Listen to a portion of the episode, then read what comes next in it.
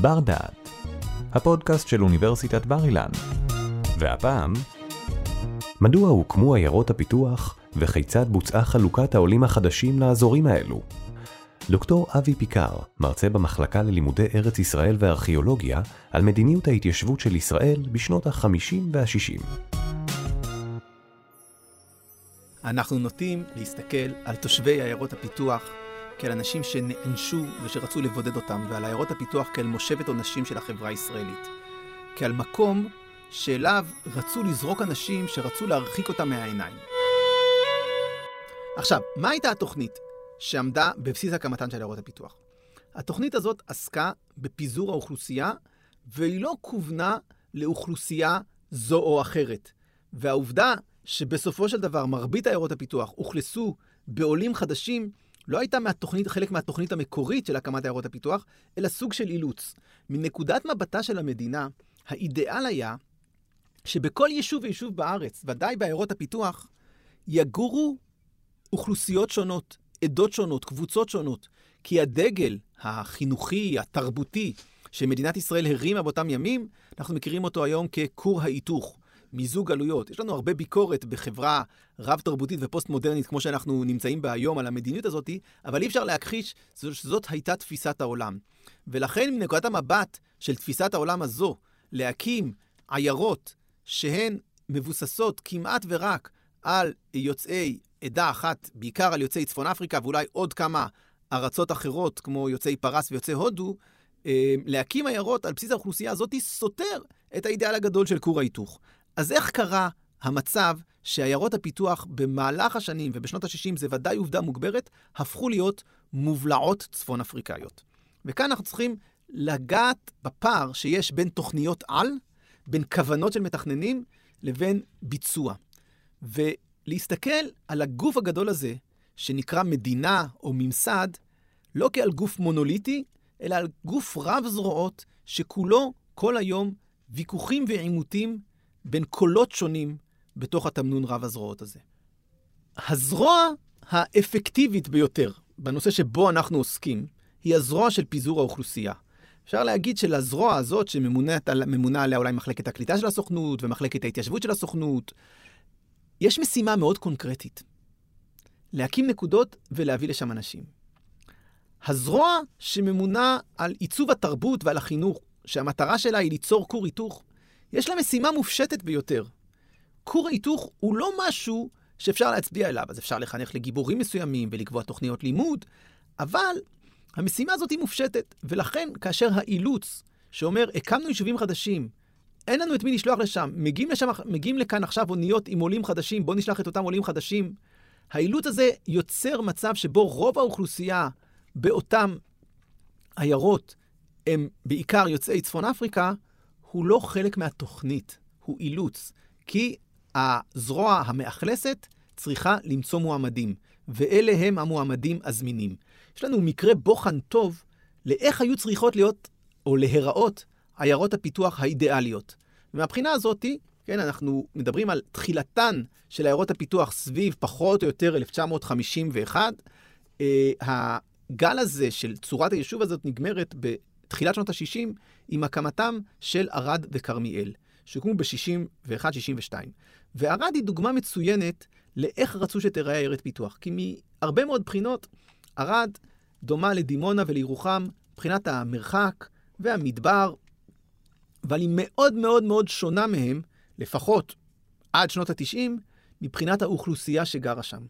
כי בניגוד לדימונה ולירוחם, דימונה הוקמה ב-55, ירוחם הוקמה ב-51, לערד לא נשלחו עולים חדשים. ערד הוצגה בפני האוכלוסייה הוותיקה כאתגר חלוצי, כאנשים שרוצים לגור במרחבים הפתוחים, שלא רוצים זיהום, אנשים שחושבים אולי על המערב הפרוע, היא בהחלט זכתה להילה. ומרבית האוכלוסייה של ערד בשנות ה-60 וה-70 היא אוכלוסייה צעירה בגילה, כמות התלויים, כלומר הזקנים והילדים על כל אדם עובד היא מהנמוכות בארץ, נמוכה מהממוצע הארצי, ודאי נמוכה מהממוצע של עיירות הפיתוח השכנות. אה, כמות העולים החדשים נמוכה, רוב האוכלוסייה מוותיקי הארץ. העולים חלקם הגדול עולים מאירופה ואמריקה, חלקם הקטן עולים מאסיה ואפריקה. יש סוג של ועדת קבלה, אנשים מגיעים כי הם בדרך כלל עובדים, וגם התכנון הפיזי של ערד יותר מתחשב ומקשיב למדבר שנמצא מסביבה. ערד הייתה בעצם האידיאל. כך רצו שעיירות הפיתוח ייראו. נתיבות, מגדל העמק, מעלות, דימונה, הם האילוץ, שכאשר הקימו אותם, זה לא מה שקרה. ולכן כאשר עושים תיקון מסוים ומקימים עיירות חדשות, באמת אומרים, אם רק נביא לכאן אוכלוסייה של עולים חדשים, שתלויה לגמרי במשאבי המדינה, שיכולת המיקוח שלהם קטנה, שלא מגיעים לכאן מבחירה, אנחנו ניצור כאן כיסים, מובלעות עדתיות, שגם עלולות להתרגם מכל מיני סיבות, שאולי ניגע בהן בהמשך, לכיסים של מצוקה. ולכן, אם אנחנו עוסקים בשאלה האם מגורים בעיירות הפיתוח היו סוג של מושבת עונשים, אנחנו צריכים לראות איפה יש עיירה שלא השתבשה. איפה יש עיירה שהאכלוס בה עבד לפי התוכנית, ולראות, אוקיי, זאת כנראה הייתה התוכנית מראש בשאר המקומות.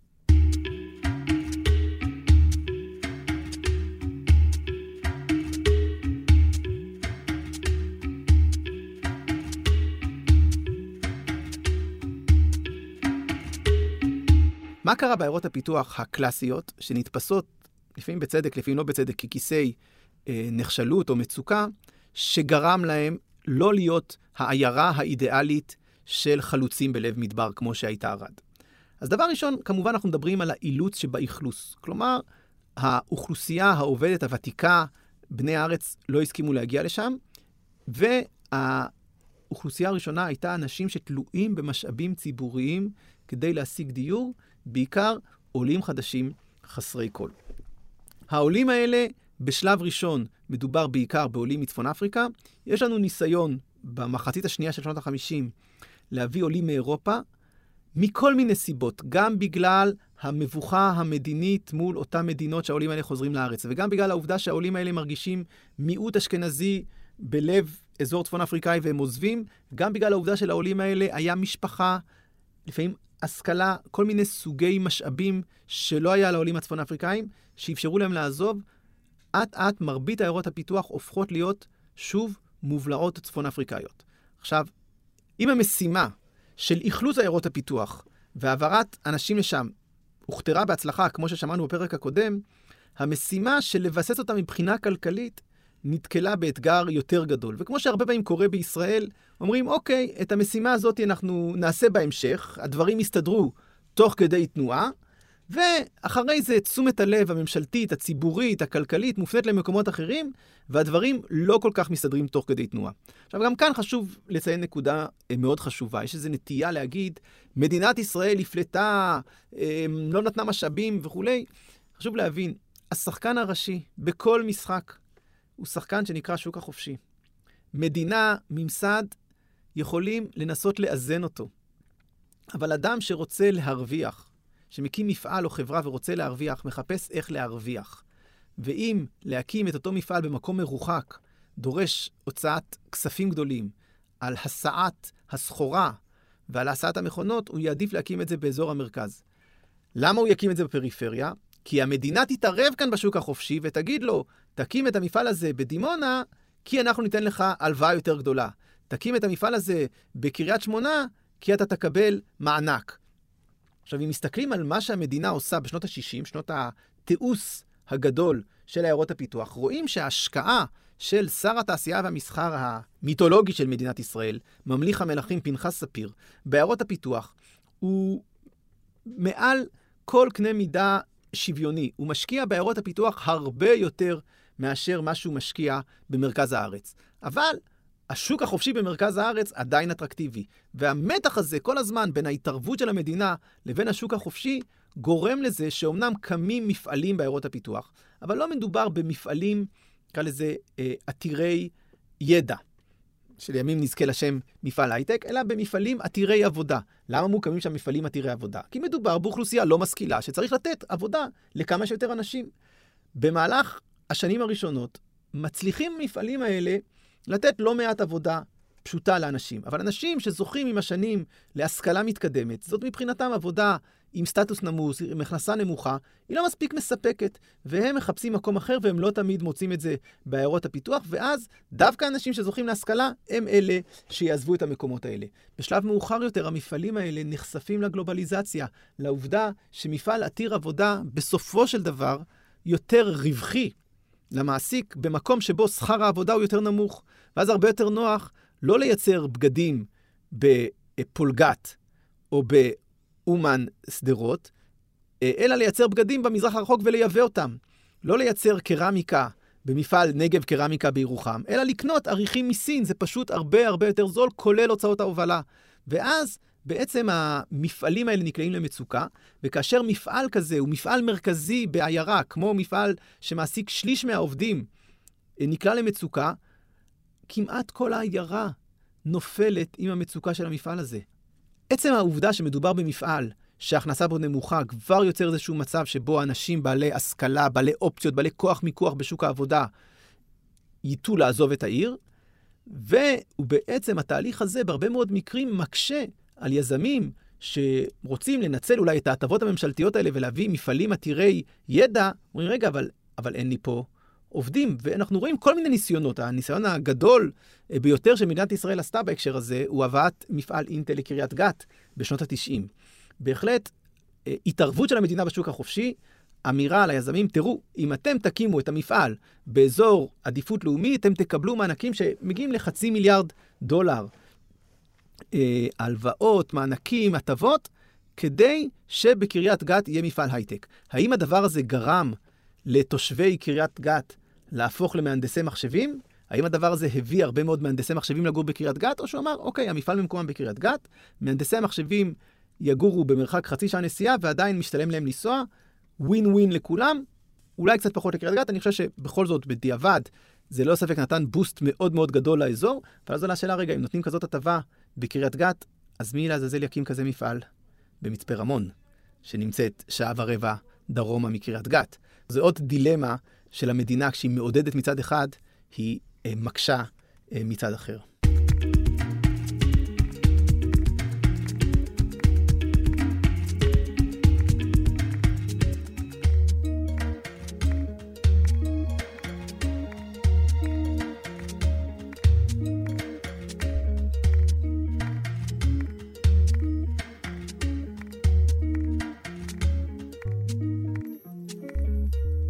הטיטניק ראתה את הקרחון לפני שהתנגשה בו, אבל היא נוסעת בנתיב מסוים, והיא יכולה לסובב את ההגה רק בזווית מסוימת, שכמה שהיא לא תסובב, היא בסוף תתנגש בקרחון. ומדינת ישראל יכולה לעשות תיקונים חברתיים באופן די מוגבל, ולפעמים, גם אם מסובבים את ההגה, בסוף מתנגשים באיזשהו קרחון, כי היכולת של המדינה היא להעביר 15 מיליון שקל מסעיף ב' לסעיף ד', מתוך הנחה שבסעיף ד', ה-15 מיליון שקל האלה יפתרו איזושהי בעיה חברתית אקוטית. אבל הם לא תמיד פותרים את הבעיה, ויותר מזה, הרבה פעמים כוונות של קובעי מדיניות מביאים לתוצאות הפוכות לגמרי. אנחנו רואים את זה מההחלטה על בחירה ישירה לראשות הממשלה שנועדה להקטין את כוחן של המפלגות הקטנות, שרק הגביר אותן, או החלטה שלא יצאה לפועל על מס על דירה שלישית, שנועדה להצ... להגדיל את היצע הדירות, ובעצם גרמה, או עלולה הייתה לגרום לעלייה מטורפת במחירי השכירות. קובעי מדיניות רואים, כאשר הם קובעים מדיניות, תוצאה אחת, אבל יכולות להיות לתוצ... לה... להחלטה הזאת תוצאות אחרות לגמרי. ומהבחינה הזאת, הרבה פעמים קשה מאוד לבוא אל המדינה או אל הממסד ולהגיד, הייתם עושים את זה, זה היה יוצא אחרת.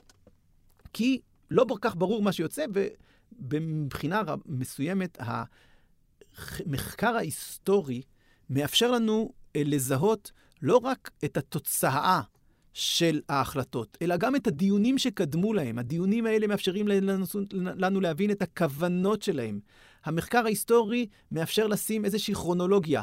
איזה דיון קדם לאיזה דיון, ואיזה החלטה קדמה לאיזה החלטה, ואנחנו יכולים להבין את הכוונות, ולא להסתכל על התוצאה שנוצרה כעבור 50 שנה ולהגיד, או, oh, אם זאת הייתה התוצאה, אם התוצאה הייתה שעיירות הפיתוח הופכו להיות מובלעות נחשלות שמאוכלסות בעיקר בצפון אפריקאים, כנראה שזאת הייתה הכוונה. כי זאת ראייה אנכרוניסטית של הראייה של ההיסטוריה מההווה אל העבר, המחקר ההיסטורי מסתכל. וכאשר אנחנו אה, מתבוננים על ההשקעה של המדינה בתקציבים, אנחנו רואים שבכוח המוגבל של המדינה, היא כן מנסה לעשות איזשהו תיקון. אני אולי אספר אה, דוגמה אה, קטנה שאני הכרתי אה, מהחיים שלי בירוחם. מדינת ישראל רצתה לעודד אה, מורים, אחת המחסור, לפחות כך דיברו בשנות ה-80 וה-90, אחת הבעיות של עיירות הפיתוח הוא שכמעט ולא היו מורים שלימדו בעיירות הפיתוח, מורים נטו לעזוב אותם, וחלק מהבעיות החינוכיות, לפחות כך ניתחו את זה, הייתה המחסור במורים איכותיים. ולכן מדינת ישראל, נפוץ בהרבה מאוד מקומות, נתנה תמריץ למורים. בהתחלה היה פטור משירות צבאי למי שמלמד ביישובי ספר, ופה מדינת ישראל נתנה תמריץ למורים שבאו ללמד בעיירות פיתוח, 80 משכר הדירה שולם על ידי משרד החינוך. זה היה המצב בשנות ה-90. אני הכרתי כמה מחבריי הטובים שהיו מורים ועברו לגור ב- בירוחם, איפה שאני גר, ואמרו, טוב, אנחנו לא רוצים לגור בשכר דירה, אנחנו רוצים לקנות בית ולקבוע יתד ולגור במקום הזה. ובאותם שנים, כששוק הנדל"ן היה מאוד רעוע, החלטה כזאת הייתה החלטה שבהחלט אה, קובעת ואומרת, זה המקום שלנו. משרד החינוך, או גף תמריצים במשרד החינוך, אמר, תראו, אנחנו לא יכולים לעזור לכם. אנחנו רוצים, הם רצו להמיר את התמריץ של 80% שכר דירה בעזרה במשכנתה. משרד החינוך אמר, אנחנו לא יכולים לעשות את זה, ומנהל גף התמריצים אמר לאחד מחבריי, אני לא רוצה לקחת על אחריותי את הבחירה שלכם אה, לקנות דירה בעיירה לא מבוקשת, ואחרי זה תבואו אליי בטענות, אנחנו לא יכולים להמיר את העזרה בשכר דירה לעזרה במשכנתה. מה זה גרם? זה גרם לזה שכמה מורים, בני העיירה שגדלו, שנולדו בה וגדלו בה והפכו להיות מורים, אמרו, רגע, למה לנו לגור בבית בבעלותנו ולפספס את התמיכה הזאת בשכר דירה? בואו נמכור את הבית, נגור בדירה שכורה, נקבל את התמריץ של משרד החינוך. עכשיו, אין לי ספק שהתמריץ של משרד החינוך בא מכוונות טובות, אבל זאת הטיטניק, שבו לפעמים הכוונות מביאות לתוצאות שהן לפעמים הפוכות, וכך מתנהלת המדינה. עכשיו, איפה בכל זאת יכולים להיווצר תיקונים ושינויים? בהרבה מאוד מקרים לא מיוזמה מלמעלה, אלא מיוזמה מלמטה. מכל מיני צמיחה של יוזמות ועמותות ומנהיגות מקומית שבאה ואומרת למדינה, אל תחליטו לנו מה הדבר שיתקן, אנחנו נחליט לכם מה הדבר שיעשה פה איזה שהם אה, שינויים ותיקונים. עכשיו, אחד הדברים המשמעותיים שחשוב לספר בהקשר הזה של עיירות הפיתוח, הוא דבר ראשון שינוי שקורה ב-15, 10 שנים האחרונות. אם בעבר עיירות הפיתוח אוכלסו רק בעזרת גלי עלייה, כלומר, בין גל עלייה אחד למשנהו, השוק החופשי גרם לתושבים שיכולים לעזוב, והאוכלוסייה הצטמקה, ואז בא גל עלייה נוסף, אם אנחנו מדברים על עליית שנות ה-50, עד שנות ה... תחילת שנות ה-60, הגל השני ממרוקו, העיירה מצטמצמת, ואז יישוב גדלה. ואז יישוב מצטמצמת, ואז בתחילת שנות ה-70 יש איזשהו גל עלייה, מהודו, ואז יישוב גדלה. ואז יישוב מצטמצמת, ואז יש גל עלייה מברית המועצות לשעבר, ויישוב גדלה. בעצם אנחנו רואים שהשוק החופשי מביא לנטישה של העיירה, והעלייה שבה מגיעים אנשים שתלויים במשאבי הציבור למגורים, מביאה לגידול שלה. בעשור השני של המאה ה-21, אנחנו רואים שהשוק החופשי מביא אנשים לבחור ולבנות בעיירות הפיתוח. ופתאום בעיירות הפיתוח רבות נבנות שכונות ענק, הסכמי גג, אלפי בתים חדשים, ולא נשלחים לשם אנשים מהאונייה. והבתים האלה נמכרים בלי שמישהו הביא לשם אנשים שאין להם ברירה. ומהבחינה הזאת חל שינוי. עכשיו, כל השינוי הזה הצליח בגלל אותם ראשונים, שלפעמים לא סופרים אותם, ולפעמים מסתכלים עליהם רק דרך הסיפור של קיפוח ושל אפליה, שבעצם הם היו חלוצים. כי מה זה חלוץ? חלוץ זה אנשים שממלאים משימה לאומית. ואם יש איזו נטייה לא נכונה היסטורית, להגיד, תראו, עיירות הפיתוח הוקמו כי לא, הגיעו הרבה עולים ולא היה איפה לשכן אותם, זה ודאי לא נכון. הרי הדבר הכי הגיוני לשכן עולים חדשים זה במרכז הארץ, וכך היו רוב המעברות. עיירות הפיתוח לא הוקמו בשביל העולים החדשים. עיירות הפיתוח הוקמו בשביל המדינה. והעולים החדשים לא היו פה הבעיה, אלא הפתרון. הם אנשים שמילאו את המשימה הלאומית, לא תמיד מבחירה. יותר מזה, לא רק שהם מילאו משימה לאומית לא מבחירה, הם גם לא קיבלו את ההילה ואת היוקרה שאנשים שממלאים משימה לאומית זוכים לה. וההילה והיוקרה הזאת היא, לא סתם, היא לא דבר מופשט, היא סוג של פיצוי. אמנם פיצוי סמלי, אבל היא פיצוי. אנשים שהקימו את 11 הנקודות בנגב סבלו מקשיים מאוד גדולים, אבל היה להם פיצוי בדמותה של יוקרה חברתית. האנשים שהקימו את עיירות הפיתוח נתקלו באותם קשיים, אבל הם מעולם לא קיבלו את היוקרה החברתית. עכשיו, אנחנו רואים בכל מיני הזדמנויות, אלתרמן, אה, ראשי מחלקת הקליטה, ראשי התאחדות עולי צפון אפריקה, כולם משבחים את העולים האלה.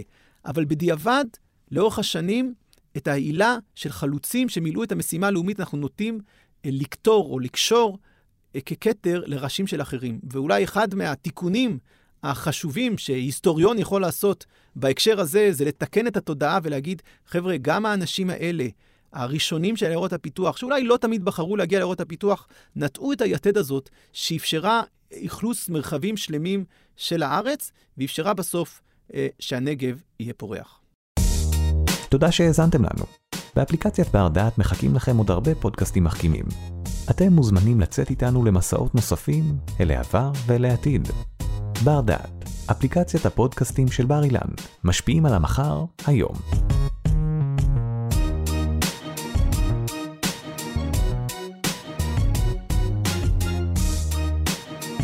ערך והפיק אורי טולדנו. תודה על ההאזנה.